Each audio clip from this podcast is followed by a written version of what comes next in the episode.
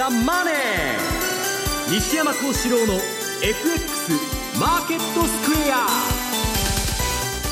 こんにちは西山幸四郎と。こんにちはマネースクエアジャパン比嘉宏と。皆さんこんにちはアシスタントの大里清です。ここからの時間はザ・マネー西山幸四郎の FX マーケットスクエアをお送りしていきますさて何でも西山さん、ちょっと体調を崩されてそうなんですよ。土曜日から風邪ひきましてですね、えー、大沢さんの毒気に当てられましてですね ちょっと体調壊しそうですけど。あの急に寒くなりましたからね。はい。大変ですよね。いやちょうどなんかあのいい休みになったかなという気がしてるんですけど、まあマーケットのはもう乱高下というかね、うん、急落の後の急騰でまあ大変な鉄火場みたいな状態ですけどね。そうですね。比嘉さんどうですか？このアップダウンの激しさ。いや確かにあのちょっと調整の局面は入るかなというのは先週今週っていう部分では見てたんですけどちょっとやはり値幅大きいしあの値が飛んでる印象が強いです、ボリューム伴ってない、はい、だから上げ下げが行われているので、非常にやりにくい、はい、そんな印象ですね、はい。えー、マーケットの動きについてはこの後のコーナーでたっぷりお二人に分析をしていただきます。えさて番組ではリスナーの皆さんからのコメントをお待ちしています。番組のホームページご覧いただきましてえブログがございますコメントというボタンがブログの右上のところになるんですがありますのでそちらをクリックしていただいて投資についての質問など随時受け付けております。ホームページのコメント欄からぜひたくさんお寄せください。ザ・マネーはリスナーの皆さんをリスナーの皆さんの投資を応援していきます。それではこの後4時までお付き合いください。この番組はマネースクエアジャパンの提供でお送りします。それでは今日のマーケットについて確認をしていきます。まずは日経平均株価終値です。152円68銭高い15,291円64銭となりました。大引け反発となっています。そしてトピックスは9.98ポイントのプラス1242.32。売買高は概算で19億2575万株。売買代金は1兆8760億円でした。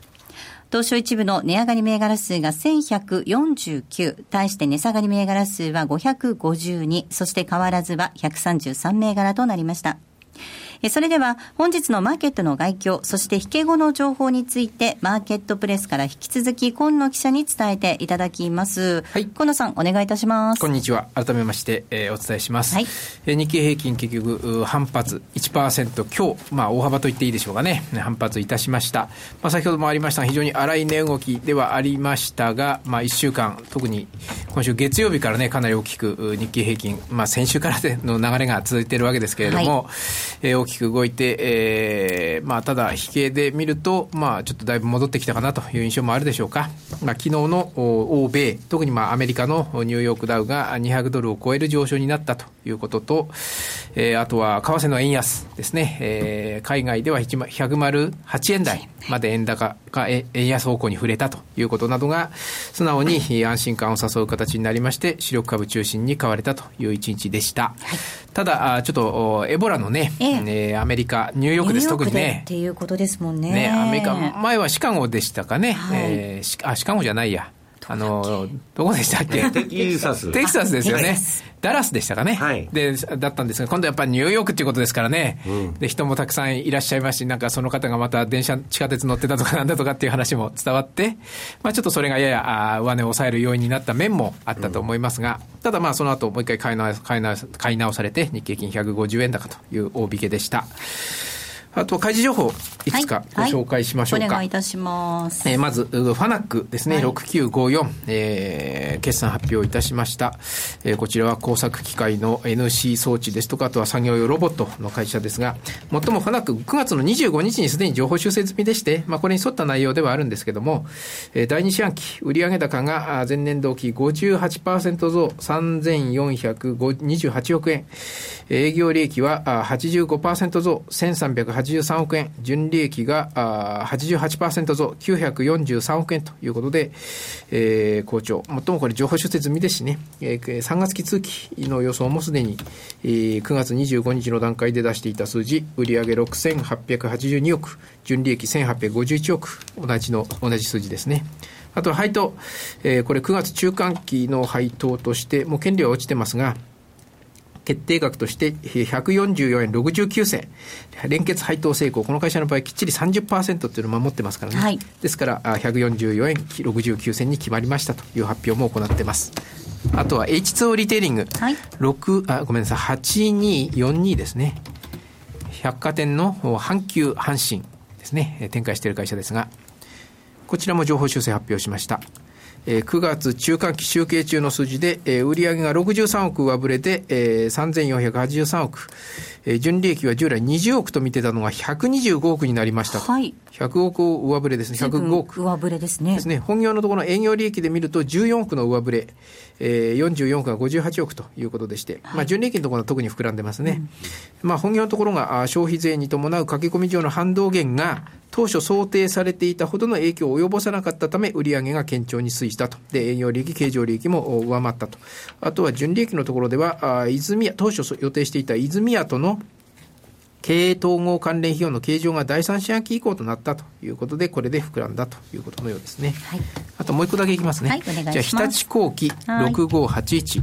こちらは電動工具の会社ですが、これも情報修正ですね。えー、9月中間期集計中の数字で、えー、売上が3億、上振れの683億。まあ、またこれ誤差の範囲と言っていいですかね。えー、微増。営業利益が23億の予想が31億出ましたと。えー、37%上振れ。純利益が13億の予想が13 15億8000万。こちらは22%ほどの上振れになりました。売上高はおおむね予想通りの見込みですが、収益性の良い新製品の積極拡販、あとはかねて取り組んでいた総コストの削減策、えー、連結損益を意識した企業活動の強化などで、えー、などの収益力向上策がこう走行したということでして、あとさらには為替の円安が推移したこと。おそらく円安の効果が大きいんでしょうけどね、会社側としては努力しましたよということをアピールしている内容でしょうかね。はいえご紹介しました銘柄の終値確認します。ファナック6954です。こちらは190円高の18,715円。そして8242 H2O リテイリングは1755円。26円のプラスでした。そして、日立工機は、えー、6581です。912円、6円の、えー、プラスで引けています。河野さん、ここまでありがとうございました。失礼しました。それでは続いて為替市場です。まずは主な通貨のレートを確認しましょう。ドル円なんですが、この時間107円96から98、そしてユーロ円ですが136円6574、ユーロドルは1.265760で推移しています。それではマネースクエアジャパンチーフアナリスト西田明宏さんにお話を伺います。西田さん、はい、よろしくお願いいたします、はい、よろしくお願いします。さあ、まずはドル円なんですが、今週は、というか昨日からですね、え戻りを試す動きとなりました。108円台つけましたね。そうですね、まあ、今週はかなり強い感じはありますよね。はい、で、まあ、おそらくですね、その先週の前半ぐらいまでっていうのは、まあ、世界景気の減速というのが、まあ、アメリカの景気にも悪影響を与えるんだろうということで、まあ、ドルに対しても弱気な見方が強かったわけなんですけれども、まあ、先週の後半ぐらいからですかね、えー、失業保険の件数が減ったりとか、消費者信頼感が、えー、予想に反して上昇したりっていうことで、まあ、今のところ、そのアメリカの景気は、まあ、良好だというようなところで、まあ、ドルが買い戻されているというような状況だと思うんですね。で、まあ、ただ、あの、アメリカが世界景気を牽引して、世界景気全体が良くなっていく中でドルが買われていくっていうような流れではなくて、はい、やっぱりあくまでも世界景気やっぱり弱いですよね。その中で相対的にアメリカが、まあ、良好ですねっていう、まあ、ある意味消去法的なドル買いの部分がありますので、強いと思いますんで、はい、まあ、ドルがさらにこう上値を追ってどんどん、え上がっていくかっていうと、そのエネルギーはだんだん弱くなるような気がしますよね。うん、まあ、他と比べてというところではあるんでしょうが、その一方でやはりユーロの弱さというのもちょっと心配なんですが。そうですね、ユーロ圏の景気は、まあ、これまでその、えー、全体を牽引していたドイツもかなりこう 弱くなってきているように見えますし、はい、まあ、その中で、まあ、ECB はその金融緩和を強化していくということで、まあえー、6月以降もこう段階的にいろいろな策を取ってはいるんですけれども、ただどうしてもその、十分じゃないっていう見方が強いですよね。で、えーまあ、先月からはその長期の新しい資金供給をやったりとか、それから今月に入って、えー、まあカバードボンドっていう特殊な債券を購入したりっていうような資産購入もやってるんですけれども、まあ、額はかなり小さいということで、まあ、だから今週に入ってその ECB が社債を買うんじゃないかというような報道が出たり、まあ、それを受けて、じゃあ国債まで買うんじゃないかっていうようなですね、はい、まあ、もっとこうどんどん踏み込んだあの政策を取ってくれっていうような期待感がまあ高まってはいるんですけれども、それはやはりその景気が低迷していることの裏返しだということだと思うんですね。ですからやっぱりそのなかなかそのユーロがこう強く立ち上がってくるっていうのはまだちょっと難しいかなという感じですよね。うん、はい。さあ、そうしてですね、来週は28、29で FOMC あります。はい、マーケットこのあたりも見据えての動きになっているかと思うんですが、どんなふうにご覧になりますか、ね、はい、まあ、FOMC に関しては、まあ、注目点が主に3つあると思ってるんですね。はい、で、一つは、その、いわゆる量的緩和 QE まあ、国債とか債券を買ってるわけですけれども、これがまあ終了するとい。うのが、ほぼまあ規定路線になってるわけなんですけれども、まあ、先週、そのメンバーの一人であるブラード総裁というのが、まあ、継続すべきじゃないかっていうような発言をされてますので、はい、まあ、可能性はすごく低いとは思いますけれども、その QE 継続ということになるとですね、まあ、ちょっと利上げはもっと遠いねっていうことで、ドル安材料になるのかなというところがありますね。はい、で、二つ目は、その、まあ、これまでその低金利をかなりの期間続けるという、そのかなりの期間という言葉がずっと続いてたんですけれども、まあ、時間に縛られるのではなくて、まあ、データ次第で金融政策を変更すべきっていう声が強くなってますので、まあ、ここのフレーズが声明文からなくなる可能性は高いと思うんですね。ただ逆に言うと、この声明が残る、あ声明文というかフレーズが残るようであれば、はい、ね、はい、これはあの、まあ、利上げに慎重なそのハト派が依然としてこう発言力を強く持っているという証だと思いますので、その場合もやはり少しドルが売られるのかなと。うん、で3つ目のポイントは、はい、えー、これまあ、あの前回の FOMC の議事録の中では、その世界景気に対するその懸念というのが表明あの出てたんですけれども、声明文にはなかったわけなんですよね。はい、これは声明文にその下方リスクということで出てくるかどうかということだと思うんです。で、昨年の5月までは、実はその、えー、声明文の中に常に経済には下方リスクがあるというふうに書かれてたのが、えー、その昨年の5月以降、なくなってるんですよね。だから今回、また景気の減速、世界的な景気の減速ということで追加されるようであればですね、やはりこの FRB がさらに慎重になっているということで、ドル安材料かなという、まあ、この3つのポイントで、それぞれがそのドル安材料になるというか、利上げが遅れるっていうような、はい、えー、可能性が示唆されるっていうことかなと思うんですよね。はい、ただ一方でまあ、一つ、もう4番目があるとすると、その労働力の、まあ、利用度が著しく低いんだということで、ずっと言い続けてるわけなんですけれども、まあ、最近の雇用統計であったりとか、あの今週、先週の失業保険の申請件数なんかを見れば、まあ、もう少しこう良くなってるかなという感じはしますので、ここが修正あると、まあ、少し、えー、ドルを買うっていう動きが出てくるかもしれないという部分があると思いますね。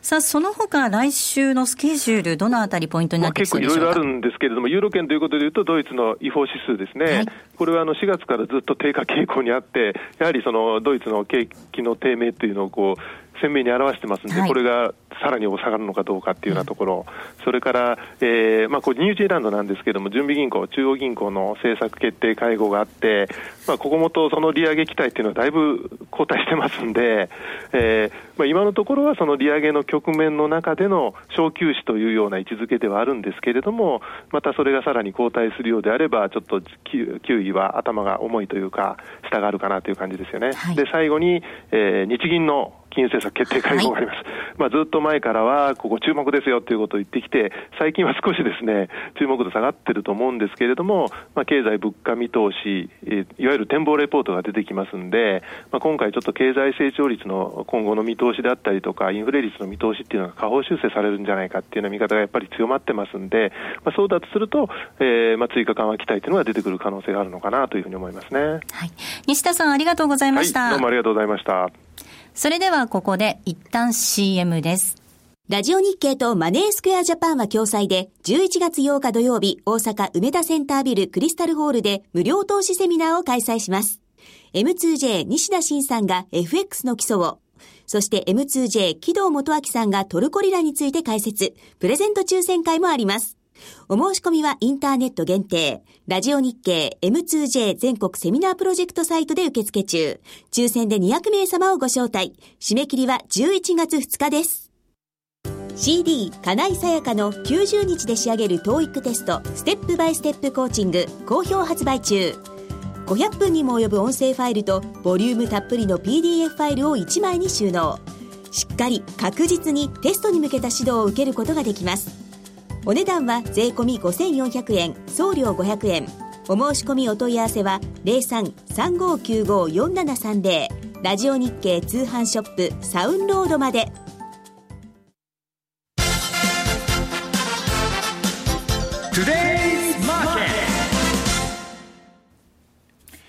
それではこのコーナーでは西山さんに足元の相場について解説をしていただきましょう。さあ西山さん、まあ先ほども西田さんのお話の中にもありましたが、はい、世界経済の景気に対するその後退懸念っていうのがですね、今週特にちょっとこう、たくさん出てきてるなっていう感じただまあ PMI とかはそこそこいいのが出たりね、うん、まあちょっとまだら模様の面もあるんですけど、はい、基本的にはですね、まあ、あのー、アメリカ以外はあんまり期待できないだろうというのが根底にあるわけですね。はい。まあ、番組では長期停滞っていう話もしてますけれども、はい、やはりアメリカが頼みの綱っていうところもありそうですかね。ね今日まあ後で出てくるその世界最大のヘッジファンドの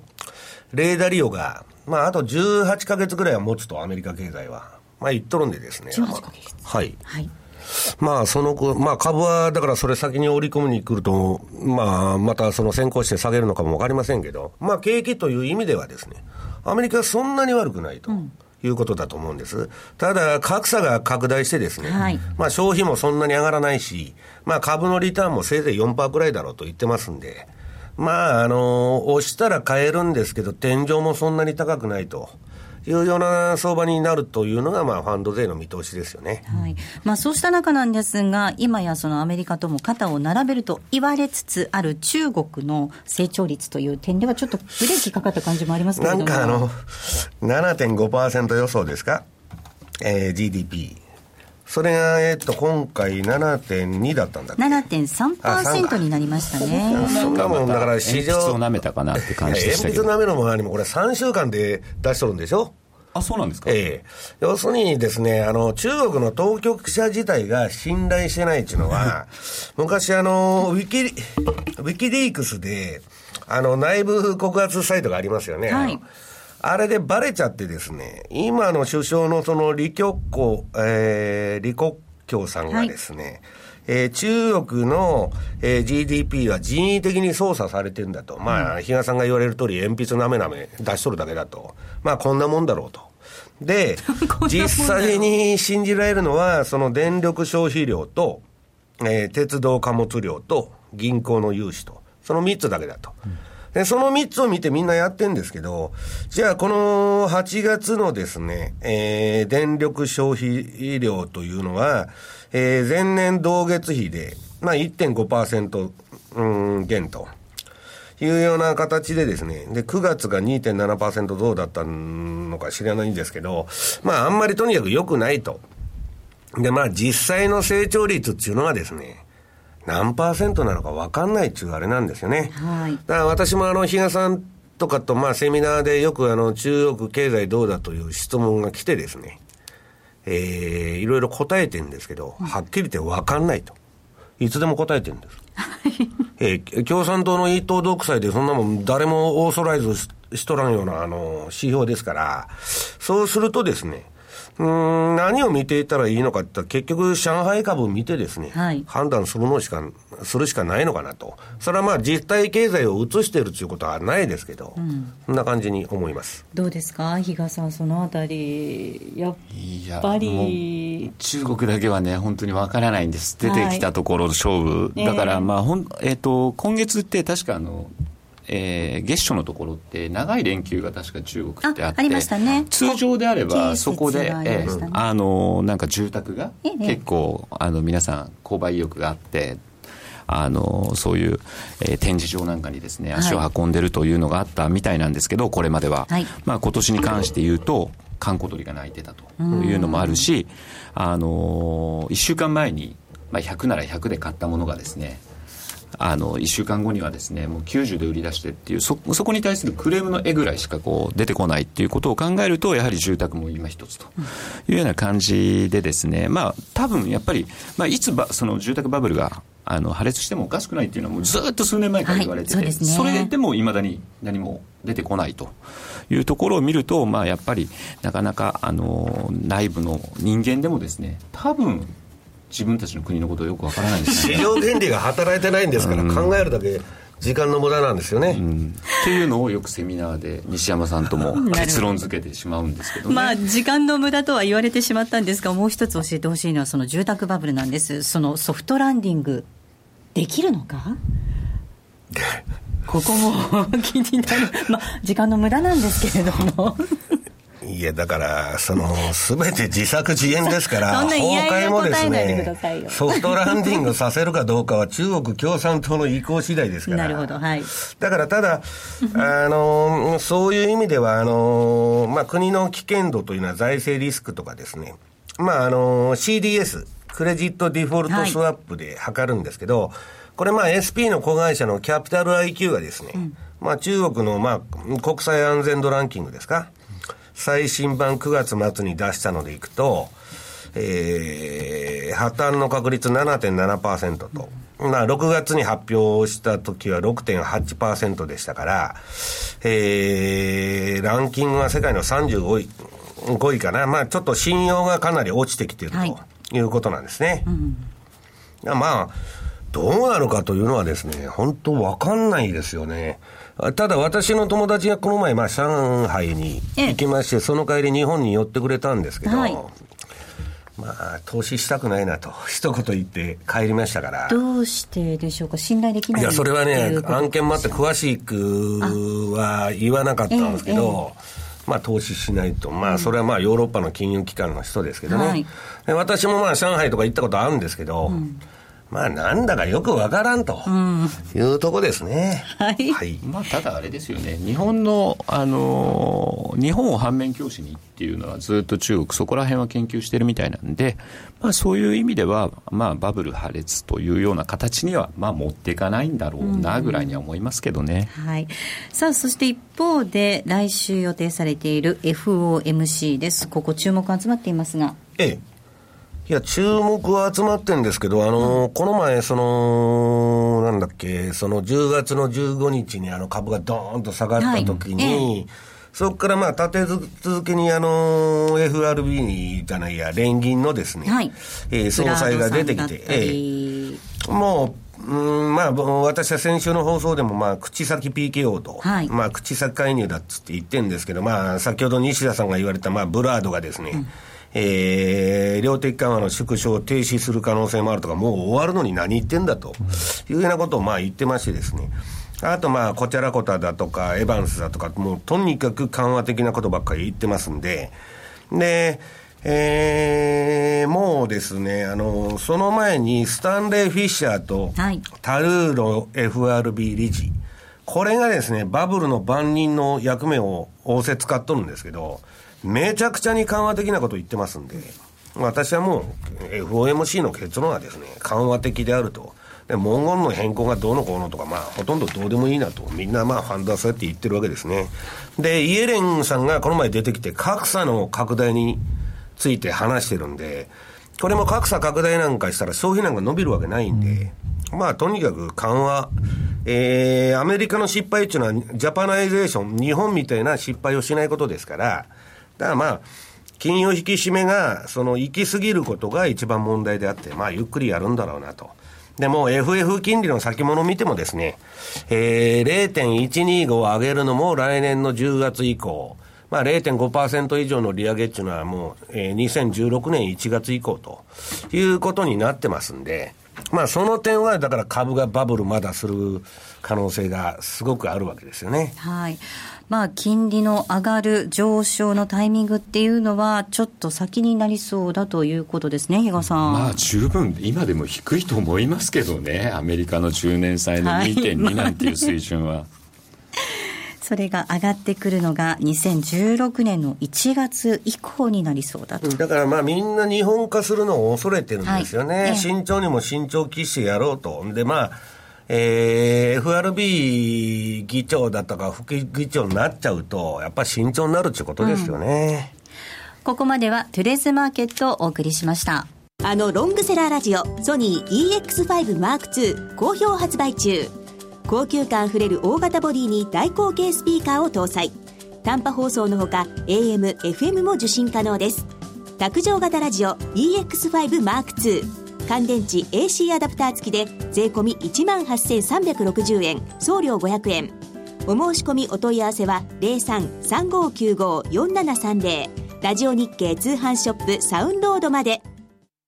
ラジオ日経のネットショップサウンロードでは期間限定でラジオ日経60周年記念グッズを発売中です。大人気の公式キャラクターラニーのトートバッグ60周年記念バージョンをはじめラニー T シャツや競馬名実況 T シャツなどここだけの記念グッズがあなたの手に。売れ筋ナンバーワンは名実況踏み切ってジャンプ T シャツ。売り切れの場合はごめんなさい。ネットショップサウンロードで検索。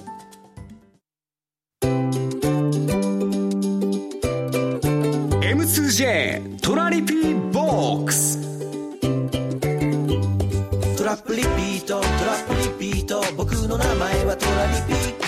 ラップリピート。トラップリピート。それを略してトラリピさあ、このコーナーでは FX 取引の考え方について比嘉さんに教えていただきます。さあ、比嘉さん、今日はどんなお話になりますでしょうか？そうですね、えー、いろいろ考えたんですけど、はい、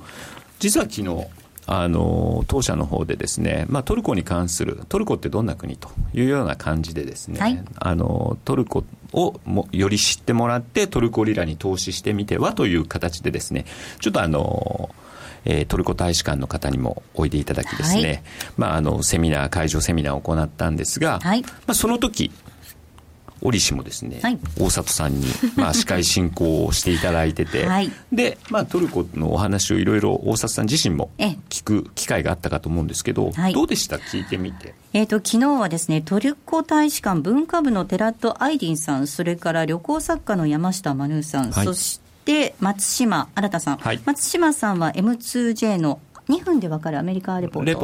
トを書かれていらっしゃる方なんですが、皆さんえっと、山下マヌーさんと、それから松島さんは、ちょうどトルコに行ってらっしゃって、帰ってきたばっかりということで、はい、その行ってみてどうだったかっていう、その具体的なお話をしてくださって、うん、聞いているとね、まあ、もちろんその投資先としてのトルコのポテンシャルの高さっていうのは分かるんですけど、うん、まずはやっぱり旅行に行きたいなって思っちゃったんですよね、まあ、まずその国を知ってもらうことが、多分投資にもつながるかなという部分では、まず、あのそういったセミナーができたことっていうのは良かったのかな、うん、そういうふうに思ってもらえる国だったということであれば、まず、あのつかみとしては、入りとしてはいいのかなっていう気はするんですね。えーはい、でやっぱりただトルコっていうとどうしてもやっぱあのまだあの先進国新興国っていうとやはり新興国と。いう立ち位置にはなるでしょうし、で、位置的にアジアとヨーロッパ、ちょうど中間を、はい、のところに位置しているという部分ではですね、まあ、どちらとも貿易に関しては非常にやりやすい、うんはい、ヨーロッパに対してもやりやすい、中東だとか、北アフリカまで近いですからね、そういう意味ではまあやりやすいという部分はあるんですが、今ちょっと問題なのが、あのイスラム国っていうのが、ちょっとかなり攻め入ってきてるということで、トルコもやっぱり優しいんですね。そういったところから流れてくる難民をみんな受け入れちゃってるので、で、それを結局トルコの国のお金でまた援助しなければならないという部分ではですね、非常にあの、まあ、その部分の負担というのもやっぱり馬鹿にはできないなというようなところがあるにはあって、ちょっとその部分、今ちょっとイスラムに対するその地政学リスクっていうのは意識しなければいけないんですけれども、さりとて、えー、今、えー、政策金利、はい、昨日も実は政策決定会合あって、8.25%据え置きなんですね、はい、どうしてもやっぱりインフレを抑えるために金利は高めになってしまっていると、うん、でよりまた投資してもらうためには、ちょっと高い金利を設定しなければという部分もあるんでしょうけれども、まあ、8.25っていうと、日本って21世紀に入って、大台があった年がないんですね、常に 0. 点いくつっていうことを考えると、やはりそのあたりっていうのは、投資するにあたっては非常に魅力的かなと。で、まあ、あの、よくそれを複利でですね、8.25って計算していくと、はい、4年か5年で倍ぐらいになるんですよ。4年、5年かかんないんです。4年以上5年未満で約仮に100投資したらもう倍になるっていうのはその5年以内ではできるという部分で、はい、やはりその福利の効果っていうのも大きいと。いう部分と、さらにはどうしてもやっぱり、あの津田なんかもよく言ってる10月末買い、4月末売り、はい、そういった部分で、今年はアメリカの株に期待ができるという部分で、うん。実はアメリカ株との相関性が非常に高いと、はい、トルコリラ円っていうのはですね、はい、まあそういう意味で、あの、面白みがある。今年に限って言うと、そういうアノマリーも適用できるかなという部分ではですね、非常に面白い国かなという気はしますけどね、はい、だからあの、それをメインにというわけではないんで、はい、あの当然、先進国通貨、プラスアルファで、やはりちょっと分散の意味で、そういったあの金利のですねつく、ね。えー、通貨にもですねちょっと投資を振り向けてみるというのも一つではないかなというお話ですね。はい。この金利の高さ、それから結構動きもいいっていうことですからね。はい、ここも魅力に。しっかり出出ますね、うん。なってくるのかなと思います。さあ、そしてそんなトルコの魅力もお伝えするセミナー、えー、11月8日に大阪で開催予定ですね、ねはい、全国セミナープロジェクト2014ということで、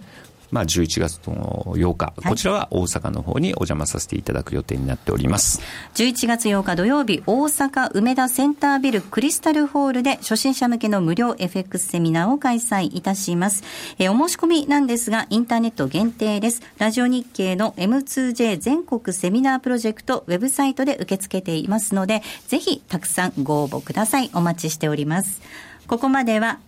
M2J トラリピボックスをお送りしました。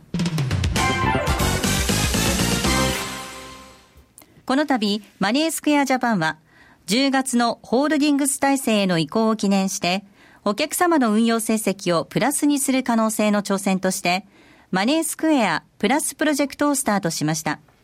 プラス、それはお客様の運用成績をプラスにする可能性への挑戦。プラスにこだわる理由。お客様の資産がプラスになることがマネースクエアの成長につながる。プラスにさらなる可能性をホールディングス体制を礎に、より広く可能性を模索するという、プラスに込められた思いを一つずつ形にしてまいります。プロジェクト第1弾としまして、通貨戦略に新しい可能性をのもと、9月20日より新通貨ペア、トルコリラ円の取り扱いを開始いたします。高金利で価格帯の安さと変動の大きさを併せ持つ新興国ならではのダイナミズムこそが大きな魅力であるトルコリラ。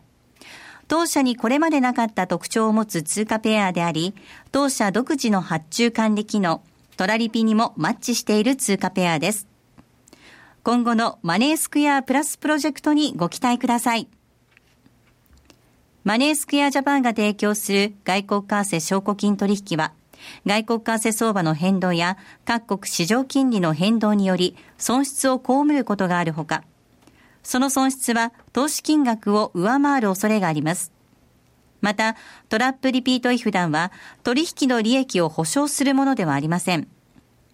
取引説明書をはじめ、契約締結前交付書面などの内容を十分にお読みいただき、ご理解の上お取引ください。なお取引に際しては所定の手数料がかかります。金融商品取引業者関東財務局長金賞第2797号株式会社マネースクエアジャパン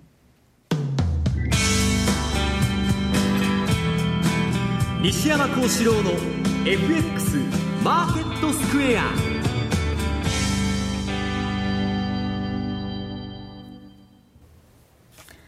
このコーナーではマーケットの見方について西山さんにいろいろな角度で教えていただくコーナーです。今日のテーマですが、ヘッジファンドの動きと世界的投資家レイダリオです。ということで、アメリカ株なんですけれども、ええ上がったり下がったり結構激しいですよね。そうですね。この前、あの、要するにまあ、ファンドが起死改正のその一発儲け狙いというので売り仕掛けたと。で、まあ、それはそこそこ成功したんだけど、まあ、そこでまた便乗して多くの売りが出たわけですよね。で、そこそこ下がったところで、今度はそこめがけて、えー、カウンターで今度は買い仕掛けが入って、で、今まあ、急落の後の急騰でですね、で、まあ、えー、ものすごく戻しとるんですけど、あんま内容的にはないのかなと。いうことなんですよね。だから、急騰急落という相場というのは、いかにも嘘くさくてですね。はい。要するに相場の方向性が出るというのは、その長く続くというのは、じりじり上げるかじりじり下げるというのは一番強い相場なんですよ。はい、こういう乱高下しとる空中戦というのはですね、まあ、いわば、うん、配線処理の応酬という感じで、売った人がですね、えー、踏み上げにあったり、買った人がですね、えー、ポジション切らされたりですね、そういう動きが、えー、主導していると。うんだからまあ、不用意に出てくとですね、はい、すごく、あのー、損をしやすいということなんですね。うん。比嘉さん、どうでしょう、この無意味な相場、しばらく続くんでしょうかね？いや、ですからね、15日の下げっていうのが、本当一つ、あそこがそこなのかなという部分で、まあ、あのダウなんか18日移動平均線のマイナス3%、ここをちょうど先週の月曜日破って、早ければ、えー、5営業日なんで先週金曜日。遅くとも大体、えっと、9営業日ぐらいで戻る。だから今週いっぱいではなんとかなるかなと思ってて、たんですけどもだから最初に今週上げた時、はい、あの時に私ボリューム伴ってれば、ええあのもうあこの間のその15日が一つもあの1回下げ,、ええ、下げの目安とそこと見ていいかなと思ってたんですが、ボリューム伴ってなかったんで、非常に悩ましいところなんですよ、正直なところ。それは日経も一緒ですね、東京のマーケットもね。今日のあの1兆8000億円の売買代金聞いても、全然できてないなっていう印象ですし、全然アメリカの方も値が飛んでます。為替も見ててですね、はい、よくあのニューヨーク時間の値動き見てると、なんか、いつも以上に値が飛んでる印象があるんで、為替もやはりボリュームがここのところないかなっていういや、だからあの海外投資家が入ってこなくなっちゃったっていうのは大きいんですよね。うんえー、海外では今、売り越しで日本株、はい、買ってるのが信託だとか、また例の PKO の部分だけでですね、証券の自己も売りと、まあ、最低解消売りが出てですね、だからなんかまあ、動いてはいるんですけど、まあ、あんま内容はないのかなと。で、ちょっと海外勢が日本株にですね、まあ、きょあのー、ちょっと興味を失ってましてですね、まあ、この前あの、FT で、まあ、アベノミクスが酷評されましてですね、はい、でも、アベノミクスは終わったっていう人もたくさんいるわけですよね。まあ、まあ、事実上もう、あのー、終わってると。いう人も多いんですけど、うん、まあ、何が問題かというと、はい、8月以降、円安と全く連動してないと、株が。うん。で、まあ、それは海外勢が入ってこなくなった、まあ、少佐でもあるんですけど、で、私がちょっと今週ですね、この風で倒れた中、いろいろヒアリングをしてたらですね、あんま相場に参戦しないで、意見だけ聞いてたら、円安は続くと思うけど、はい、日本の株高は続く、続くとは思えませんという人が多いんですよね。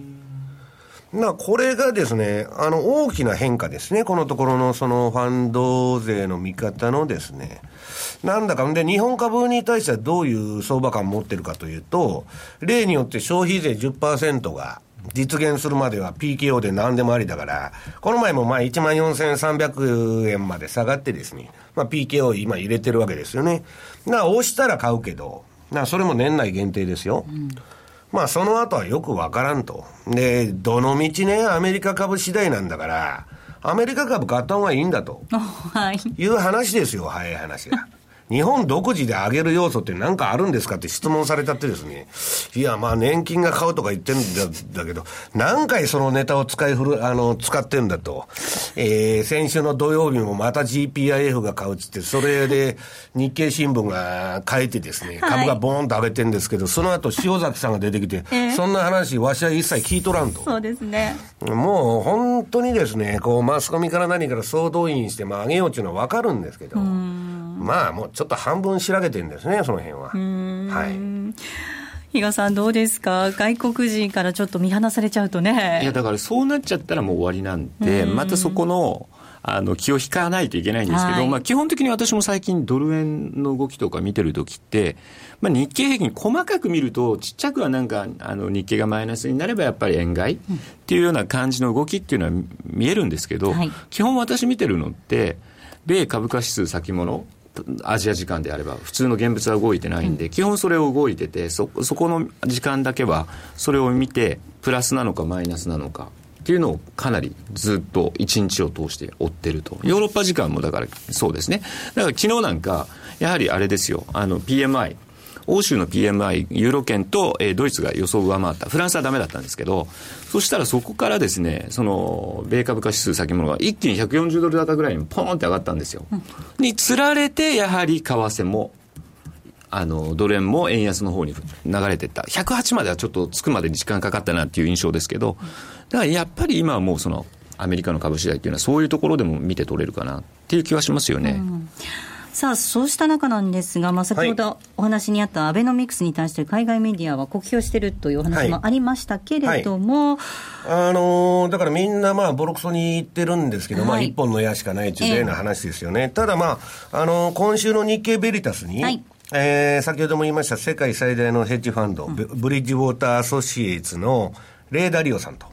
まあ、めちゃくちゃな、まあ、すごい運用者なんですけど、はい、この人が出てきてですね、ええまあ、日本への提言しとんですね、はい、で私はもうその通りのことをやったらいいと、もう。何にも反応も何もなくてですね、えー、結局ですね、もっと国債を買えと。うん言ってることは。はい、年、えー、1割ぐらいの円安をとにかく、えー、起こせと、はい、その2つなんですよね。うんで、まあ、その理由について言うと、まあ、長くなるんで、まあ、あの、ここでちょっと時間がないんで言えないんですけど、今週のレポートにも書いたりですね、うんぬんしててですね、まあ、この人が言ってることが一番たし、うん、まあ、日本の取るべき道なんじゃないかなと。も、もともその円安になったら副作用は大きいんですけど、はい、まあ日本がそのあれするにはそれしかないのかなという感じがしとるんですね。で、あの、この人がですね、あの、30分でわかる経済の仕組みと、いうビデオを昨年の秋に作ったんですけど、やっと日本語化、日本語版も出ましてですね、はい、今 YouTube の方に上がってるんで、まあぜひ皆さん、あの、本当にオーソドックスな経済の仕組みをですね、オーソドックスに、まああの、説明してるわけですけど、非常にわかりやすい。うん。え今、お金の流れっていうのはどうなってんのかと。い。うのがですね、30分でわかると。非常にいいあのビデオが出てるんで、注目していただきたいと。思っております。この人、あれでしたね、消費増税に関しても別にやってもいいと、やってもいいけど、それ以上に緩和しろと。緩和とのセットが必要になるよっていう、そういう感じで書いてましたね。えー、だからまあ、もうとにかく、ここ2、3年でですね、猛烈にやらないと、日本はあの少子高齢化でですね、あの、国債の買い支えるあれがなくなっちゃいますんで、まあ、とにかく、まあ、いろんなことを提言しとるんですけど、えー、この人はまあ、まだ見捨ててないと。まあ、ポジショントークなのかわかりませんけど、で、どっちにしたってですね、まあ、そのレーダー利用っていうのは、すごい、あの、バーナンキがですね、相場感うん、聞きに電話してくるような人ですから、まあ今、イエレンさんも聞いてるのか知りませんけど、まあとにかく、あのそういう意味ではですね、まあいい提言をしてるなと私は思ってるんですけど、で、いずれにしても私が見てるのは、うん、円安の流れは変わらんと。何が起きてもですね、だから、教えはずっと拾っていきたいなと思ってるんですけど、えー、っと、時間がそんなないんですよね。はい、大丈夫ですよ。あ、大丈夫。もうちょっといきましょう。うん、で、これですね、そのファンドがもう言うには、日本って今、あの、貿易赤字が定着してますよね。はい、えー、そうですね。で、このゼロ金利の中で、まあ、で、国内が、まあ、あの、内需が出ない中で、まあ、海外投資とかずっと進んでいく傾向はもう変わらないんだと。だから、えー、2012年からですね、日本の円安傾向っていうのは、もう数年続くだろうと。うん、だからそういう中で、今みたいにこの前のヘッジファンドが売り崩して105円に落ちようが102円に落ちようがですね、数勢的には為替っていうのは長期的な動きっていうのは実需の動きで決まりますから、はい、投機筋っていうのは売った人は買い戻さなきゃいけないし、うん、買った人は、えー、反対売買しなきゃいけないわけですから。えー、まあそういう意味ではですね、続いていくんじゃないかなというふうに思ってます。えここまでは西山幸四郎の FX マーケットスクエアでした。ラジオ日経とマネースクエアジャパンは共催で、11月8日土曜日、大阪梅田センタービルクリスタルホールで無料投資セミナーを開催します。M2J 西田慎さんが FX の基礎を、そして M2J 木戸元明さんがトルコリラについて解説、プレゼント抽選会もあります。お申し込みはインターネット限定。ラジオ日経 M2J 全国セミナープロジェクトサイトで受付中。抽選で200名様をご招待。締め切りは11月2日です。気になるレースが今すぐ聞ける。ラジオ日経のレース実況をナビダイヤルでお届けします。開催日のレースはライブで、3ヶ月前までのレースは録音でいつでも聞けます。電話番号は0570-008460 0570-008460 0570を走ろうと覚えてください情報量無料かかるのは通話料のみガイダンスに従ってご利用ください M2JFX 投資戦略このコーナーでは来週に向けて M2J の FX 投資戦略を伺っていきます。比嘉さん、お願いいたします。はい。えー、っとですね、まあ、やっぱりいろいろと来週の経済指標、先ほど、まあ、あの西田の方が FOMC というような話もあったんですが、はい、第3四半期の GDP 速報値も予定されてます。ということを考えると、やっぱりアメリカがこの先も引っ張っていけるのかという部分でですね、あの、ドル円でまた来週も行きたいなというふうに思ってて、はい、ドルインデックスを見ててもですね、やっぱりしっかりしてるんです。そういう意味ではですね、今やっぱりその通貨は外せないかなというふうに思っておりますし、まあ、うまくいけばまた、えー、株が戻ってくるというような状況、本当にボリュームさえあとは伴ってくれれば、はい、もう言うことはないんですけれども、で、もうこれまで口を酸っぱくして言っておりました、10月末買い、4月末売りのですね、はい。えー、来週はそういう季節には当たってきますんで、うん、まあ、西山さんなんかも今、だいぶポジション軽くなってるという話でですね、はい、まあ、10月30、31、うまくいけば来週ぐらいから少しずつ仕込んでいくんでしょうし、うん、まあ、そういう意味ではまた、あの今年もそのアノマリンに乗っていくっていう部分でやっていければなというふうには思ってますけどね。体調直して、じゃあ来週に向けてってところですね、ええ、西山さん。そろそろまあ出ようかなと。なんかまあ、ずっとこのところ、まあ、6円80以下の、まあ、注文が安いと言われてるんですけど、まあ、そこまで下がってくるかどうか別としてですね、私もですね、あのー私の投資哲学に基づいて、はい、11月からまあ出動したいなというふうに思ってます、うんまあ、あとは今日のドル円、とりあえず21日移動平均線が107円の90銭近辺ですよね。うん、というところで、まあ、終えより上で終わってくれれば、まあ、来週以降にも期待は持てるかなという気もしますし、仮に割ったとしても、またじゃあそこは106、108といったようなですね、レンジになってくるのかどうなのか。まあレンジになればまたトラリピでうまくやっていけるかなというような、そんなふうに考えてますけどね。はい。えドル円なんですが、この時間再び108円に乗せてきました。この時間は108円の0、あ丸5、丸6、丸4、丸6。株価指数先物の下げっていうのが今マイナス12ドルなんですけど、まあそこら辺がですね、やはり今、下げ幅縮めてるっていう部分もまたこのドル円の上昇につながってんじゃないかなという気しますね。はい。ここまでは M2JFX 投資戦略をお送りしました。ザン・マネー西山幸四郎の FX マーケットスクエアをお送りしていますさてザン・マネーでは番組のリニューアルを記念いたしまして現在プレゼントを実施しておりますえ豪華旅館宿泊券などが当たるプレゼントがありますので、えぜひご応募ください。伊豆河津町にある大正15年に創業した源泉かけ流しの宿、玉宝館が古き新しき極みをコンセプトに歴史と伝統の趣を生かしつつ、従来までの旅館のおもてなしとは異なる全く新しいスタイルの旅館として2013年5月27日に完全リニューアルオープンいたしました。至高のくつろぎをご提供する最高の旅館として生まれ変わった玉宝館の宿泊券券6万円分を5名の方にプレゼントいたします。なお6万円分は2名様がご一泊できる相当額となります。その他3000えー、本なども当たるプレゼントもありますのでぜひホームページからご応募ください。さあお送りしてまいりました「ザ・マネー」そろそろお別れのお時間です。ここまでのお相手は西山幸四郎とマネースクエアジャパン比嘉宏と大里清でした。さようなら。この番組はマネースクエアジャパンの提供でお送りしました